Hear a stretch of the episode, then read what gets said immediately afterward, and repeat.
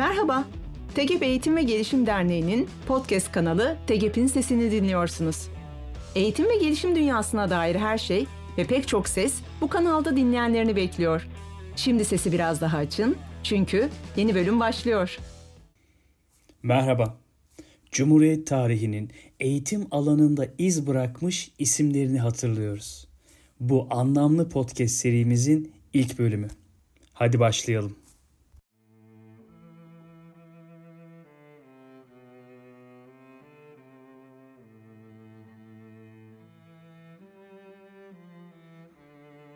Bazen unutuyoruz.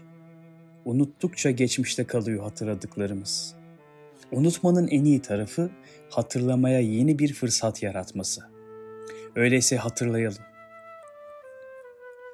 Yıl 1887. Japon prensi Komatsu İstanbul'a ziyarete gelir. Şehri gezdikten sonra Sultan II. Abdülhamit ile görüşüp seçkin hediyeler sunar. Böyle başlar Türk-Japon dostluğu. Bizde adettir iade ziyaret. Komatsu ülkesine döndükten sonra sarayda bir telaş başlar. Bu iade ziyareti kim yapacak? Daha doğrusu nasıl yapacak? Aylar sürecek bu deniz yolculuğuna Osmanlı'nın hangi gemisi gidecek? Okyanustan nasıl geçecek? Geri dönebilecek mi? Tüm bu sorular Osmanlı donanmasında yankılanmaya başlar. Hasan Hüsnü Paşa tarafından Haliç'te yapılmış bir Türk gemisi olan Ertuğrul Fırkateyni seçilir.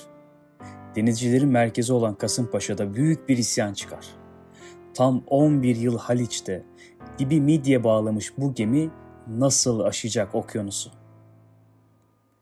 O dönemde Osmanlı'nın elindeki büyük gemiler zırhlı ve başka ülkelerden alınmış gemiler. Bunun dışında en büyük sorun bu gemilerin kömürle çalışması. Resmi olarak söylenmese bile bu büyük zırhlı gemilerin Japonya'ya kadar gitmesini sağlayacak kömür bulunamaz. Ertuğrul'un bir yelkenli olması sebebiyle seçilmek zorunda kalır. Kaptan Ali Bey anlar ki gidebileceğimiz tek gemi Ertuğrul. Kaptan Ali Bey ülkesine hizmet etmek için bu yolculuğa çıkar. Ellerinde az miktarda olan kömür başka ülkelerin limanlarına girerken itibar sağlamak için yakılır. Bacadan çıkan dumanlarla Türk denizcileri limanları selamlar. Limandan çıkılır çıkılmaz kazan söndürülür ve yelkenler açılır. Başka bir gemiyle 3-4 ay sürebilecek bu yolculuk Ertuğrul'la tam 11 ay sürer. 11 ay sonra bir sabah Yakama limanında yamalar içinde Ertuğrul Fırkateyni giriş yapar.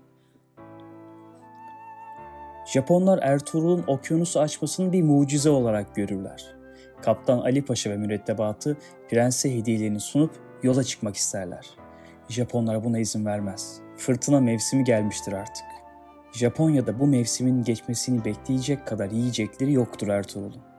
Yardıma muhtaç olmayı kabul etmeyen Ali Bey bu mevsimde balıkçılar dahi denize çıkmazken Ertuğrul'a ülkesine dönmek için hazırlıkları başlatır. Bu zorlu yolculukta geri dönememek büyük ihtimaldir. Ali Bey mürettebatına izin verir. Burada kalmak isteyenler kalabilir. Ertesi sabah gönüllü bir istekle tam kadro gemi yerini alır. Zorlu yolculuk için yelken açarlar.